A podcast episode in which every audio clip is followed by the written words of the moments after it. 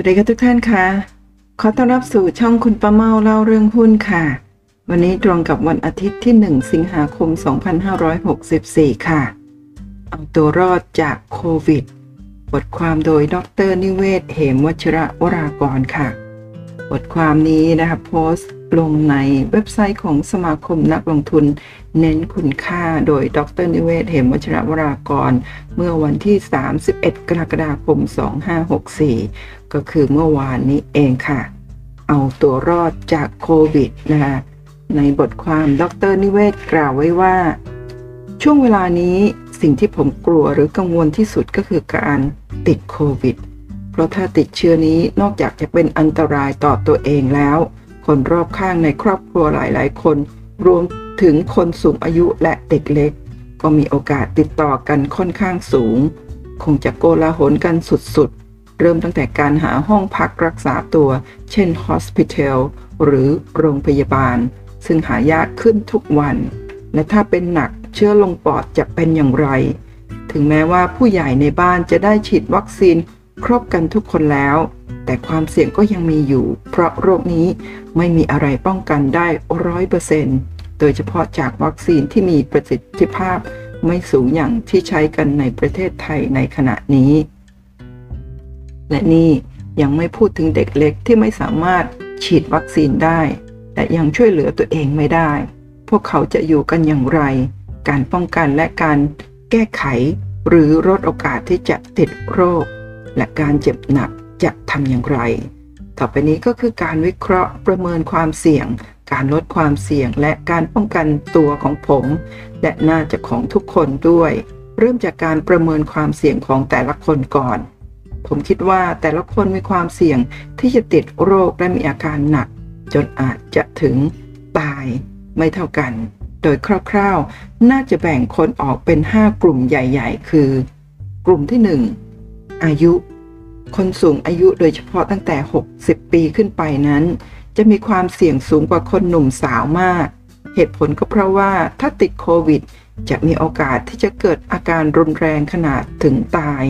ได้สูงกว่ากลุ่มอื่นมาก หรือถ้าไม่ตายร่างกายโดยเฉพาะปอด ก็อาจจะเสียหายอย่างถาวร ซึ่งทำให้การใช้ชีวิตต่อไปยากลำบากขึ้นมาก ดังนั้นคนสูงอายุก็จะต้องระมัดระวังและป้องกันตัวเองมากเป็นพิเศษ กลุ่มที่ 2 โรคประจำตัว ต่อเนื่องจากข้อแรกก็คือ คนที่มีโรคประจำตัวโดยเฉพาะเรื่องของเบาหวาน ความดันเลือดสูง และน้ำหนักตัวเกินมาก ๆ โอกาสที่เมื่อติดโรคแล้วก็จะมีอาการหนักก็สูง และยิ่งถ้าเป็นคนสูงอายุด้วย ความเสี่ยงก็จะเพิ่มขึ้นแบบทวีคูณ ดังนั้นจะต้องระมัดระวังและป้องกันตัวอย่างสุดยอด พลาดทีเดียวก็อาจจะเป็นหายนะได้ กลุ่มที่ 3 อาชีพ คนแต่ละอาชีพมีความเสี่ยงไม่เท่ากัน อาชีพที่ต้องอยู่ใกล้ชิดกับคนจำนวนมาก และอยู่ในห้องปิดก็มักจะมีความเสี่ยงมากกว่าคนอื่น ลองจัดกลุ่มดู ผมคิดว่า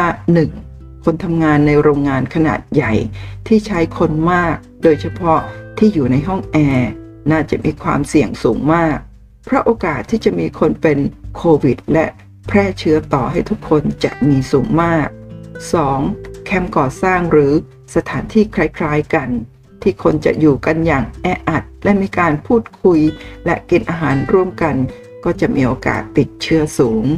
3. เจ้าหน้าที่สาธารณสุขในสถานพยาบาลที่ต้องพบเจอกับคนที่เป็นโรค หรือคนที่อาจจะติดเชื้อเป็นประจำหรือที่เรียกว่าเป็นแนวหน้าในการต่อสู้กับโควิด 4. ดารานักแสดงพิธีกรและนักจัดรายการ ที่ต้องพบปะและร่วมแสดงกับคนอื่น มากหน้าหลายตา และโดยเฉพาะที่ไม่สามารถปิดหน้าป้องกันตัวได้ และสุดท้าย 5 ก็คือคนที่ทำงานอยู่ในสำนักงานที่มีคนมาก ทั้งหมดนั้นมีโอกาสที่จะลดความเสี่ยงลงได้ โดยการทำงานที่บ้านถ้าทำได้ กลุ่มที่ 4 การอยู่ร่วมกับคนอื่นในบ้านเดียวกัน นี่เป็นความเสี่ยงที่สูงมาก ที่คนอาจจะไม่ตระหนัก เหตุผลเพราะว่าคนที่อยู่ในบ้านเดียวกัน มักจะเป็นคนในครอบครัว เช่น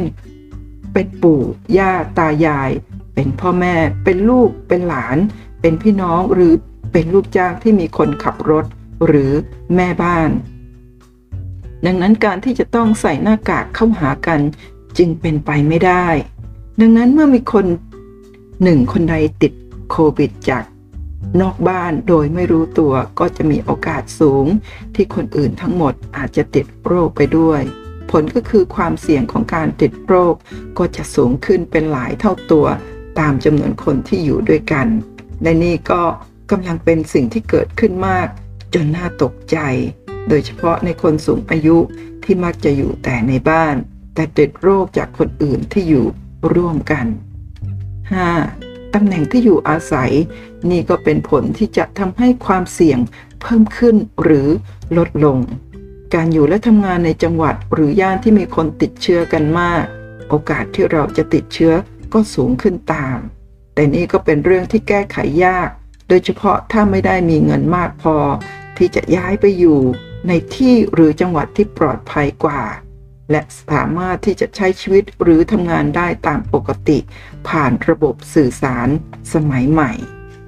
ทั้งหมดนั้นก็เป็นเรื่องของความเสี่ยงที่จะติดเชื้อ และความรุนแรงของอาการที่ต้องประเมินตัวเอง ว่าเราจะอยู่ในระดับไหน และสามารถลดความเสี่ยงนั้นได้หรือไม่ ซึ่งส่วนใหญ่แล้วก็ลดไม่ค่อยได้ หรือถ้าทำก็มีต้นทุนที่สูงเกินไป อย่างไรก็ตามเรามีวิธีป้องกันตัว ซึ่งจะทำให้โอกาสที่จะติดเชื้อน้อยลง หรือถ้าติดก็น่าจะมีโอกาสที่จะเกิดอาการรุนแรงลดน้อยลง และนั่นก็คือการป้องกันตัวจากโควิด การป้องกันตัวที่ผมคิดว่าสำคัญที่สุดก็คือ 1. การฉีดวัคซีนให้เร็วที่สุด และเนื่องจากการระบาดในระลอกนี้ มีการแพร่หลายไปเร็วมาก เพราะเป็นสายพันธุ์เดลต้าซึ่งสามารถกระจายไปในอากาศได้นาน ประกอบกับมีคนที่ติด และไม่ได้แสดงอาการจำนวนมาก ดังนั้นถ้ายังไม่ได้ฉีดวัคซีนเข็มแรก เราจำเป็นที่จะต้องหาทางฉีดอย่างเร่งด่วนและแม้ว่าจะเป็นวัคซีนที่มีประสิทธิภาพไม่สูง แต่ก็น่าจะสามารถป้องกัน ไม่ให้เกิดอาการรุนแรงได้ ส่วนคนที่ฉีดเข็มแรกไปแล้ว การฉีดเข็ม 2 หรือเข็ม 3 อย่างเร็วที่สุดก็เป็นเรื่องที่ดี และผมคิดว่าไม่จำเป็นที่จะต้องเป็นวัคซีนตัวเดิม การฉีดวัคซีนที่มีประสิทธิภาพสูงกว่า จากการศึกษาที่เป็นวิทยาศาสตร์ น่าจะเป็นทางเลือกที่ดีที่สุด 2. การทำ social distancing หรืออยู่ห่างจากคนอื่นมากที่สุดเท่าที่จะทำได้ โดยเฉพาะคนแปลกหน้าที่ไม่ได้อยู่บ้านเดียวกัน ว่าที่จริงในช่วงเวลาแบบนี้ ถ้าเป็นคนที่อยู่ในกลุ่มเสี่ยงสูง ก็ยิ่งต้องระวังมากเป็นพิเศษ ผมเองในฐานะของคนที่อยู่ในกลุ่มที่มีความเสี่ยงสูง ในช่วงนี้ก็แทบจะไม่ออกนอกบ้านเลยถ้าไม่จำเป็น และถ้าจะจับอะไรที่ผ่านมือคนอื่นนอกบ้านมา ก็จะต้องฉีดแอลกอฮอล์ทุกครั้ง การล้างมือก็ต้องทำอย่างสม่ำเสมอ โชคยังดีที่ปัจจุบันนั้น ระบบสั่งซื้อของผ่านอินเทอร์เน็ตมีประสิทธิภาพมากทำให้เราสามารถซื้อของได้เกือบทุกอย่าง หรือทำกิจกรรมสารพัดได้ โดยไม่ต้องออกจากบ้านไปไหน ผมเองนึกภาพไม่ออกว่า ถ้าโรคโควิดเกิดขึ้นเมื่อ 10 ปีก่อน ที่ระบบการซื้อของบริการออนไลน์ และระบบการทำงานที่บ้าน ผ่านระบบการสื่อสารยังไม่พัฒนา โลกจะปั่นป่วนมากกว่านี้ แค่ไหน 3. การออกกำลังกาย นี่เป็นเรื่องที่ผมคิด และเชื่อว่าเป็นสิ่งที่สำคัญมากอีกอย่างหนึ่งในการต่อสู้กับโควิด เพราะในยามนี้ นอกจากการพยายามหลีกเลี่ยงไม่ให้ติดโควิด หรือถ้าติดก็ไม่รุนแรง ซึ่งเป็นภารกิจสำคัญมากที่สุดแล้ว เรายังต้องพยายามหลีกเลี่ยงความโศกเศร้า และความหดหู่ที่โควิดก่อให้เกิดขึ้นกับตัวเราและสังคม ซึ่งก็กระทบ กลับมาที่ตัวเราด้วย การที่คนมีรายได้น้อยลง และไม่สามารถที่จะใช้ชีวิตปกติ ตามสัญชาตญาณของมนุษย์ที่เป็นสัตว์สังคม ย่อมก่อให้เกิดความเครียดและความหดหู่ ซึ่งจะทำให้ร่างกายเราอ่อนแอลง และมีโอกาสที่จะเป็นโรค ทั้งจากภายนอก เช่นจากเชื้อโรครวมถึงโควิดและจากภายใน เช่นเบาหวานและโรคหัวใจ หรือแม้แต่โรคอ้วน ซึ่งวิธีที่เราจะป้องกันได้ดีที่สุดก็คือ การออกกำลังกายอย่างสม่ำเสมอ และเครื่องมือที่สำคัญที่สุดในยุคโควิดรุนแรงขณะที่ต้องปิดสวนสาธารณะ ก็คือลู่วิ่งไฟฟ้า ซึ่งผมต้องใช้ทุกวัน และมันช่วยชีวิตผมได้มาก แม้ว่าเราจะประเมินความเสี่ยงของตนเองทั้งหมดแล้ว และพยายามลดความเสี่ยงเท่าที่ทำได้ และพยายามป้องกันตัวเองทุกทาง ตามที่กล่าวมาทั้งหมด ก็ไม่ได้หมายความว่าเราจะรอดจากโควิดได้ร้อยเปอร์เซ็นต์เรายังมีความเสี่ยงอยู่ และน่าจะเป็นความเสี่ยงที่มีนัยยะสำคัญ และไม่สามารถที่จะพลาดได้ นอกจากนั้นถ้าเกิดขึ้น ก็จะต้องไม่กลายเป็นหายนะ ถ้าจะให้พูดชัดเจนก็คือ ต้องป้องกันตัวเองและคนใกล้ชิดไม่ให้ติดโควิด และถ้าเป็นก็ไม่ได้รุนแรงมาก จนสาหัสหรือตาย นี่ก็คงคล้ายๆ กับการลงทุนที่ไม่มีอะไรร้อยเปอร์เซ็นต์โอกาสขาดทุนอย่างมีนัยสำคัญเกิดขึ้นได้เสมอ แต่ถ้าเกิดขึ้นก็ต้องไม่ถึงขั้นหมดตัวเป็นหายนะ และเมื่อเราเต็มที่แล้วก็อย่าไปคิดกังวล อย่างมากก็แค่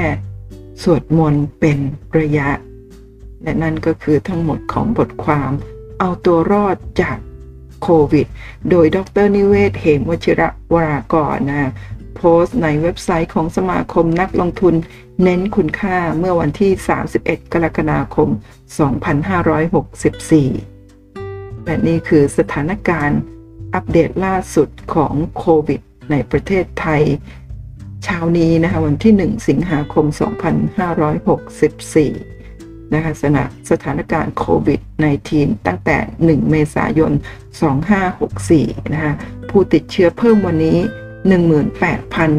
18,027 รายนะคะประกอบด้วยผู้ติดเชื้อใหม่ 17,653 ราย ผู้ติดเชื้อจากเรือนจำที่ต้องขัง 374 ราย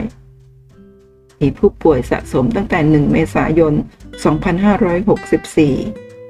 586,451 ราย เสียชีวิตเพิ่มวันนี้ 133 ราย